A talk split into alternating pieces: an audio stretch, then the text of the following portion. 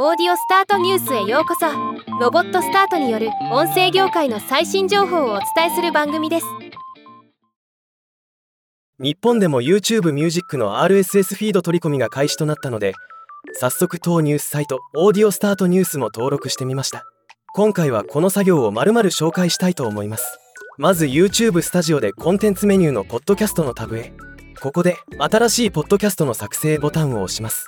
今回はもともと RSS フィードのあるポッドキャスト番組を使うので RSS フィードを送信するを選択します。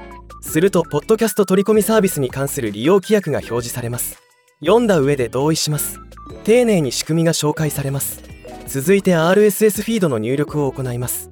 オーディオスタートの配信サービスを使っている人はそのまま入れないでください。広告が配信されてしまうので広告が付加されないフィードを入れてくださいね。よくわからないという方は当社担当者までご連絡ください。続いて所有権の確認です。コードを送信して所有権を持っていることを証明しましょう。ここでアップロードを開始します。すべて期間指定古いエピソードをアップロードしないが選択可能です。今回はすべてアップロードすることにしました。これで作業は完了です。簡単だと思います。しばらく時間がかかるとのことで実際あたりポッドキャストは500エピソードを超えていますのですごく時間がかかりそうです。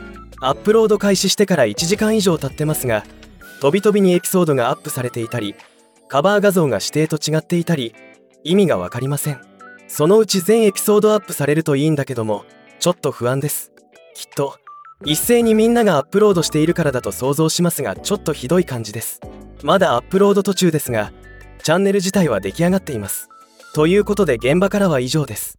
なお YouTube 公式でもポッドキャストを作成する方法を解説する動画も公開されています。英語版ですけど。ではまた。